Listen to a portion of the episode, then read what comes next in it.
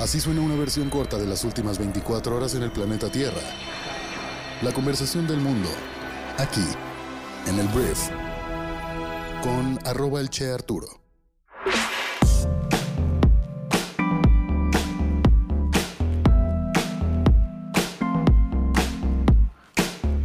Hola, muy buenos días, bienvenidos a esto que es el brief para este miércoles 29 de septiembre.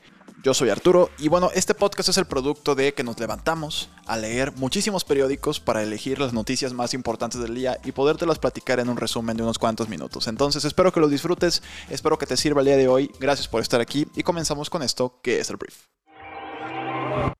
Muy bien, Vamos a comenzar hablando de México y vamos a empezar hablando de un caso que no hemos tocado mucho, francamente, en este programa, pero que tiene que ver con un presunto desvío de recursos que ejecutaron dos personas. El primer nombre tal vez no te suene, se trata de Víctor Manuel Álvarez Puga, pero el segundo nombre que te voy a contar se trata de la conductora de televisión Inés Gómez Montt. Em, ellos están siendo acusados de una desviación de recursos de 2.950 millones de pesos. Entonces esto ha trascendido como, oigan, pues se robaron esto, están prófugos o presuntamente se robaron esto y están prófugos de la justicia. Y no se sabía si esto era una persecución política, no se sabía si esto estaba más en serio. Ayer avanzó el caso y por eso te lo traigo el día de hoy aquí en el brief.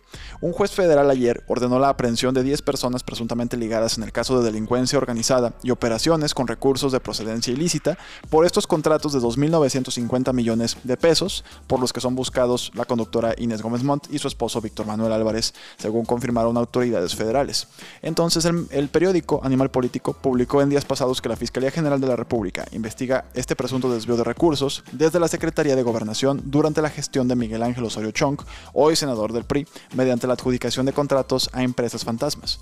Entonces, la Fiscalía obtuvo una orden de aprehensión en contra del abogado y empresario Víctor Manuel y su esposa, la actriz y presentadora Inés Gómez Montt, por su presunta responsabilidad en los delitos de operaciones con recursos de procedencia ilícita, delincuencia organizada y peculado. Entonces, la noticia es que hay 10 personas más a los cuales un juez pues, ordenó capturar porque están implicados en este caso. Hasta ahorita pues no se ha sabido mucho de los dos principales eh, seguidos, Gómez Montt y Álvarez Puga, pero esa es la noticia y veremos cuánto dura esta persecución. Vamos a hablar de otra persona que dice, dice estar en medio de una persecución política que es Ricardo Anaya Cortés. Ricardo Anaya, quien fuera candidato a la presidencia de México por el PAN en 2018, sostuvo el día de ayer que publicará una serie de cuatro capítulos en video en los que se dedicará a desmentir la acusación en su contra por parte de la Fiscalía General de la República, con base en la carpeta de investigación de su caso. Los llamados capítulos se publicarán en los próximos dos días y el último hasta el día de su audiencia programada para el 4 de octubre. En estos aseguró el exdiputado que quedará claro que la acusación tiene que ver con un pacto perverso entre Emilio Lozoya y Andrés Manuel López Obrador. Entonces, eso es lo que dijo ayer, que caray ya está haciendo hasta documentales Ricardo Anaya, ya Netflix estás viendo ahí lento, por favor, ¿por qué no contratar a Ricardo Anaya para pues, su serie de televisión? Eh, la carpeta de investigación, según mostró Anaya, consta de 76 cajas que contienen 135.388 hojas y son 5 tomos principales y 71 anexos. El ex candidato aseguró haber leído todo su contenido. Todo su contenido. Estamos hablando de 135.000 hojas. Pero bueno, es lo que dice Ricardo Anaya. Entonces Anaya sostuvo que Emilio Lozoya, ex director de Pemex, quien lo señaló de haber recibido un soborno de al menos 6.8 millones de pesos para aprobar la reforma energética, hizo un pacto con el presidente Andrés Manuel López Obrador y este supuesto pacto permitiría que Lozoya quedara en libertad y mantuviera el dinero recibido por parte de la empresa Oderbrecht a cambio de testificar que no se quedó con el dinero y que lo repartió entre los adversarios del actual presidente. Recuerdan, Aya ya tiene algunos meses elevando muchísimo el tono de voz, eh, elevando muchísimo el tono también y el nivel de las acusaciones. Aquí estamos hablando de una conspiración entre un presunto delincuente y el presidente de México para encarcelar a los posibles eh, candidatos a la presidencia o simplemente adversarios del presidente. Entonces, eso es lo que va a hacer Anaya. Entonces, va a sacar cuatro videos de su serie para probar su inocencia antes de la audiencia que va a poner. Y me queda claro que también está dándole a la población herramientas y elementos y pruebas para, pues, de alguna forma defenderlo y hacer presión desde redes sociales o desde marchas. No sé si haya gente que pueda o quiera marchar por la libertad de Ricardo Anaya, pero eso es, me imagino, el plan del ex candidato presidencial y también ex diputado.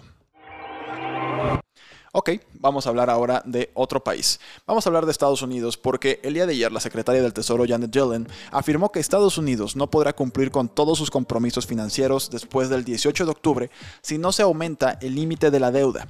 Los republicanos del Senado bloquearon este lunes un proyecto de ley que habría aumentado el límite de endeudamiento y financiado el gobierno hasta el 3 de diciembre. El líder de la minoría del Senado, Mitch McConnell, republicano, dijo que los republicanos solo apoyarían una medida independiente que financie el gobierno y su sugirió que los demócratas tendrían que aumentar el techo de deuda por cuenta propia. ¿Qué está pasando aquí o qué significa todo esto? Básicamente, si se queda sin recursos Estados Unidos, lo que pasa es que no hay dinero tal cual para pagar salarios, para operar ciertos servicios públicos, para limpiar parques o para abrir parques. Entonces, lo que dice la secretaria del Tesoro, dice que no aumentar el límite del endeudamiento de la nación resultaría en una pausa en los pagos del crédito tributario por hijos a 30 millones de familias, retrasos en los pagos del seguro social hasta 50 millones de personas mayores y un aumento en el desempleo. Y también sugirió que el aumento del techo de la deuda debería ocurrir lo antes posible, ya que esperar hasta el último minuto puede causar un daño grave a las empresas y la confianza del consumidor. Entonces Janet Yellen quiere esto aprobado y rápido. Entonces, ¿qué significa el techo de la deuda? Simplificando mucho el término, pues, porque si eres una persona financiera, pues me vas a decir, eso no es, no, o sea, no es que no sea, simplemente lo estoy sobresimplificando. Significa que Estados Unidos puede emitir más deuda, llámese instrumentos financieros en los que la gente puede invertir y posteriormente Estados Unidos te devuelve un rendimiento sobre tu dinero, ¿no? O sea, tú prestas, o más bien tú compras un bono del tesoro, por ejemplo, por un dólar y te van a pagar 1.15 dólares en no sé cuántos años, ¿no? Es un decir. El tema es que hasta ahorita está topado ese límite de deuda y lo que requiere Estados Unidos es que se amplíe el techo para que puedan emitir más y con eso puedan financiar el gobierno de Estados Unidos. Entonces, esto es importante porque esto obviamente, si no sucede, tiraría las bolsas, que de hecho ayer ya cayeron las bolsas en Estados Unidos, también cayó la de México por consecuencia, entonces eh, todo está conectado. Entonces, por lo pronto el problema es ese. Ya veremos si los congresistas se ponen de acuerdo para aumentar el techo de la deuda. Siguiente, vamos a hablar de Afganistán, que también tiene que ver con Estados Unidos lo que te voy a contar. Fíjate que en Afganistán existe un grupo de personas que se llaman Al Qaeda. Ellos son un grupo terrorista que son los responsables del ataque del 11 de septiembre, entre otros atentados, pero el del 11 de septiembre es sin duda el más, más llamativo y el más histórico. El tema es que Al Qaeda ha estado habitando durante muchos años de la mano de los talibanes coexistiendo con los talibanes. Y bueno, tal vez ya te hayas dado cuenta o ya te hayas informado aquí, los talibanes volvieron al control de Afganistán después de prácticamente invadir todo el país. Entonces, esto provoca que nos preguntemos si Al Qaeda va a volver a fortalecerse y es un peligro para el mundo una vez más. El día de ayer, un general de Estados Unidos llamado Mark Miley, que es un alto general, es una persona importante, advirtió que los terroristas de Al Qaeda en Afganistán podrían amenazar a Estados Unidos en tan solo 12 meses. Los talibanes no habían roto los lazos con el grupo responsable del 11 de septiembre y ellos mismos seguían siendo una organización terrorista, fue lo que dijo el general Miley. Él y el secretario de Defensa Lloyd Austin fueron interrogados en el Congreso sobre la retirada de las fuerzas militares de, Afganistán, perdón, que sucedieron el mes pasado. Y el gobierno colapsó, el gobierno de Afganistán colapsó cuando los talibanes avanzaron rápidamente por el país, cuando ya no había pues, fuerzas militares estadounidenses.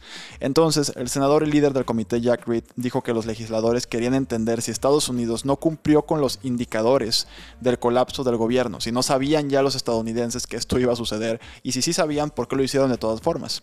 Entonces esto pues le está socavando muchísimo todo el gobierno a Joe Biden. Es increíble cómo esto está dándole en la torre a su aprobación y a muchos otros elementos de su gobierno que pues muchas personas realmente creen que lucharon y murieron estadounidenses por nada porque no pasó nada. Los Estados Unidos mandaron ejército durante años, años y años, gastaron mucho dinero y al final, en menos de un mes, pues todo volvió como estaba antes de que los estadounidenses fueran, ¿no? Entonces, ante toda esta presión, que esta, obviamente esta declaración del alto general Mark Miley metió mucha presión a la Casa Blanca, y tuvo que salir la portavoz de Joe Biden llamada Jen Psaki, pues a defender la decisión del el presidente de retirar todas las tropas estadounidenses de Afganistán. Entonces, esto está que arde, la verdad es que Joe Biden, pues no, no está haciendo el cambio que Estados Unidos quería ver.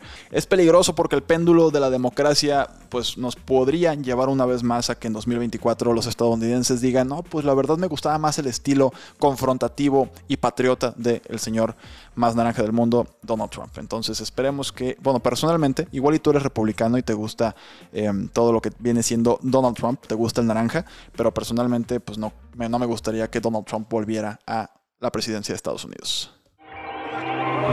Hablemos de una noticia, la verdad, bastante lamentable. Porque mira, la Organización Mundial de la Salud es el organismo o el brazo de la ONU, de la Organización de las Naciones Unidas, que vela por la salud de todo el planeta. Y cuando hay alguna crisis, ellos mandan personas y recursos a esos países para ayudar a las personas sin recursos para atenderse por sí mismas.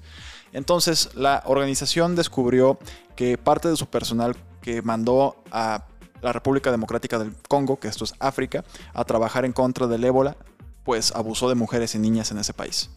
El director general de la OMS, el doctor Tedros Ghebreyesus, describió los hallazgos como una lectura desgarradora, mientras que su director regional para África, Machizo Moeti, dijo que estaba conmovida, horrorizada y desconsolada. La comisión que examinó unos 80 casos de mujeres y niñas desde 13 a 43 años, perdón, identificó a 21 empleados que trabajaban para el Organismo de Salud Mundial de la ONU entre los autores de abusos graves, incluidas varias denuncias de violación. Según el informe, el abuso provocó 29 embarazos y algunos de los perpetradores insistieron en que las mujeres abortaran. El informe agregó que los perpetradores de la OMS incluían personal local e internacional. Entonces, por supuesto, esto es un golpazo para la credibilidad de la organización y pues esperemos que todas estas personas acaben en la cárcel. Y en la cárcel todos y todas. Hablemos de vacunas. Hablemos de vacunas y vamos a hablar de Pfizer y Biotech, que pues tienen una de las vacunas más efectivas según los resultados de diferentes estudios en contra del COVID-19. Y ayer anunciaron que ya habían presentado datos ante la Administración de Alimentos y Medicamentos, que es la FDA o la FDA de Estados Unidos, que según las compañías, los datos que mostraron es que su vacuna en contra del COVID es segura y efectiva en niños de entre 5 a 11 años. Las empresas dijeron que presentarían una solicitud formal a los reguladores para permitir que se administre una dosis pediátrica de su vacuna en los Estados Unidos en las próximas semanas. Se presentarán solicitudes similares a los reguladores europeos y en otros países. Veremos si la FDA compra lo que está diciendo Pfizer y Biotech y pues de alguna forma aceptan estas vacunas y pues es negocio redondo, ¿no? O sea, las, obviamente los laboratorios venden vacunas, pero también los niños están seguros. Entonces, ha habido un aumento de casos de hospitalización en niños. Entonces, si esto suena como se ve, o sea que es segura la vacuna según todos estos datos y Estados Unidos la prueba, pues habrá vacunas para niños próximamente también en México. Hablemos de negocios, vamos a hablar de Elon Musk, porque el fundador de Tesla ayer se convirtió en la tercera persona en amasar una fortuna por un valor de 200 mil millones de dólares según la revista Forbes, superando en el proceso, en su riqueza, al fundador de Amazon y multimillonario espacial rival Jeff Bezos. Entonces se le contactó por Forbes para que diera algunos comentarios y pues de alguna forma se burló un poquito de Jeff Bezos, dijo que le iba a enviar una estatua gigante con el número 2 a Jeff junto con una medalla de plata, lo que escribió en un breve correo electrónico el fundador de Tesla. Entonces, pues mira, chistecillos ahí de gente multimillonaria. Ahora hablemos de Amazon, hablando de Jeff Bezos, porque Amazon ayer lanzó Astro. Astro es su primer robot doméstico impulsado por su tecnología de hogar inteligente Alexa. Básicamente es un Alexa con ruedas. La compañía dijo que se puede controlar a distancia cuando no estás en casa para controlar a las mascotas, las personas o la seguridad del hogar. También puede patrullar una casa automáticamente y enviar a los propietarios una notificación si detecta algo inusual.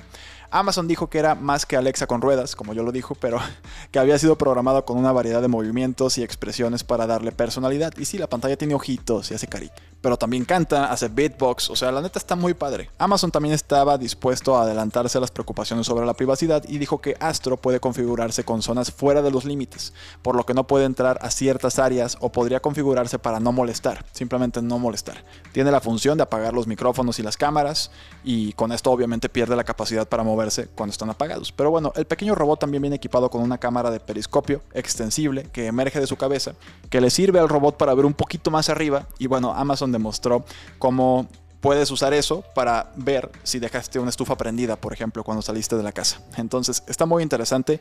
Salió en preventa en 999 dólares. Va a costar 1500 dólares este robot y pues habrá gente que lo quiera y lo pueda pagar y va a ser interesante, pero es de los primeros esfuerzos masivos por parte de un gigante así, con una inteligencia artificial tan desarrollada como Alexa, en traernos pues esta posibilidad de tener tal cual un robot de este tipo en nuestra casa.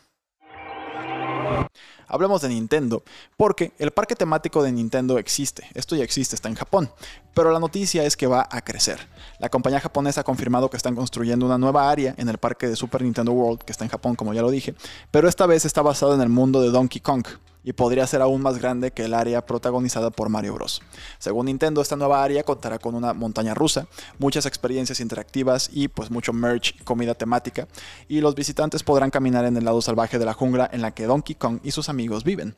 Entonces el parque temático crecerá en un 70% aproximadamente, por lo que explicó la compañía, acompañado el anuncio con un mapa en el que se puede apreciar cuál será la zona que pasará a ser territorio del gorila creado por Shigeru Miyamoto, que apareció por primera vez en el mítico juego Donkey Kong de 1981. Entonces, pues bueno, va a crecer este parque. Yo me muero por ir a este parque, de verdad, te lo juro. Disney me gusta, o sea, está padre, me encanta, pero yo la verdad conviví más con Nintendo que con Disney cuando fui niño y eh, un parque de, de Nintendo en general me emociona muchísimo. Vamos a hablar de fútbol y vamos a hablar de Lionel Messi, el crack argentino que ahora juega con el Paris Saint Germain, porque ayer logró anotar su primer gol con el París en el partido contra el Manchester City de la segunda ronda en el grupo A de la Champions, que se jugó en el Parque de los Príncipes en París. El astro argentino apuntó un golazo en el minuto 74, poniendo el marcador dos goles por cero en favor de los franceses, obviamente que terminaron ganándolo con ese mismo marcador 2 a 0 a un Manchester City que dominó todo el partido y que pues bueno, el fútbol fue injusto con ellos y perdieron 2 a 0. Como dato curioso del día te traigo una noticia de hamsters y criptomonedas. Porque un hámster en Alemania está pues cotizando y está haciendo trading de criptomonedas. Está comprando y vendiendo criptomonedas este hámster. Ahí te va. Hay un hámster que está emitido o transmitido en vivo todos los días en stream, pues tú lo puedes ver todos los días que está corriendo y se llama el señor Gox. Y bueno, él ha estado negociando de forma independiente una cartera de varias criptomonedas desde el 12 de junio y hasta ahora su desempeño ha sido impresionante. Hasta el viernes pasado la cartera había subido casi un 24% según el feed de Twitter, que lo puedes seguir en Twitter, se llama Mr. o sea, MRG o XX, Mr. Gox que documenta el rendimiento diario junto con todas las operaciones realizadas por el hámster. Entonces, el desempeño del señor Gox está superando al Bitcoin y al Standard Poor's 500 durante el mismo periodo de tiempo. El cuidador del señor Gox construyó la Goxbox. Esto básicamente así funciona. O sea, es una oficina con criptomonedas adjunta a su casa más grande que le da al hámster la capacidad de realizar varios ejercicios que luego ejecutan operaciones específicas de criptomonedas. El hámster puede entrar a su oficina cuando quiera realizar intercambios. Entonces, primero Gox se ejecuta en la rueda de intenciones para elegir cuál de las 30 criptomonedas intercambiar y una vez que elige la criptografía, el hámster atraviesa uno de los dos túneles de decisión que desencadenan una compra o venta de las criptomonedas elegidas. Entonces, esto no es magia, pues, ni es un hámster genio, no, no lo es, no es Hamtaro ni nada de eso. O sea, este güey lo que hace simplemente es pues estar en su mundo que le construyeron y según a dónde se mueva, automáticamente se hace el trading de criptomonedas. Esto es un dato curioso para que lo comentes, no es para nada que vayas a seguir al hámster ni que fuera el pulpo poli y apuestas dinero según lo que él dice, aunque la verdad sus rendimientos no son malos. Pero bueno, podríamos decir que es más fortuito que nada. Entonces, esta es la noticia, el señor Gox es al parecer un máster de el intercambio de criptomonedas. Muy bien, antes de irnos te voy a hacer las dos recomendaciones del día en nuestra plataforma. La primera es el libro que resumimos el día de hoy, que es La República de Platón. Estamos hablando del filósofo griego, que la verdad, increíble libro. Yo no lo había leído. Es un increíble libro, la verdad. Es, es muy interesante cómo Platón plantea toda esta parte de la sociedad justa. Cómo una sociedad justa debe estar necesariamente integrada por ciudadanos justos también. Y te habla de las formas más efectivas de gobernar. Gran libro si estás interesado en gobierno, en administración pública o entender simplemente la base de muchos términos importantes el día de hoy como la democracia y cómo no es ni cerca la mejor manera de, estar, de ser gobernado según Platón. Entonces, muy interesante este libro. Y la segunda lectura que te recomiendo es una lectura que se llama La adopción de la inteligencia artificial se disparó durante los últimos 18 meses y básicamente habla de cómo la innovación digital impulsada por el COVID pues ha puesto a la inteligencia artificial y el análisis de los datos en el centro de las operaciones comerciales. Ahí vas a poder aprender cómo se está aplicando la inteligencia para mejorar las empresas en diferentes campos. Bien interesante, te va a poner en un estado mental bien creativo, bien innovador y vas a entender pues cómo mejorar tu negocio con tecnología. Entonces son mis dos recomendaciones del día. Para poder acceder a esto tienes que estar suscrito a Briefy. Si ya estás suscrito solamente entra a tu cuenta y disfruta. Pero si no estás suscrito entra a briefy.com, suscríbete y pues te vamos a dar 30 días para que puedas probar todas las secciones, todos los podcasts, tendencias, innovaciones, artículos, todo lo que tenemos ahí y lo vas a disfrutar, te lo prometo que lo vas a disfrutar. Entonces, por último quiero agradecerte por estar aquí, gracias por escucharme el día de hoy y nos escuchamos mañana jueves en la siguiente edición de esto que es el brief. Que tengas un gran día, yo te mando un fuerte abrazo y me despido. Yo soy Arturo Adiós.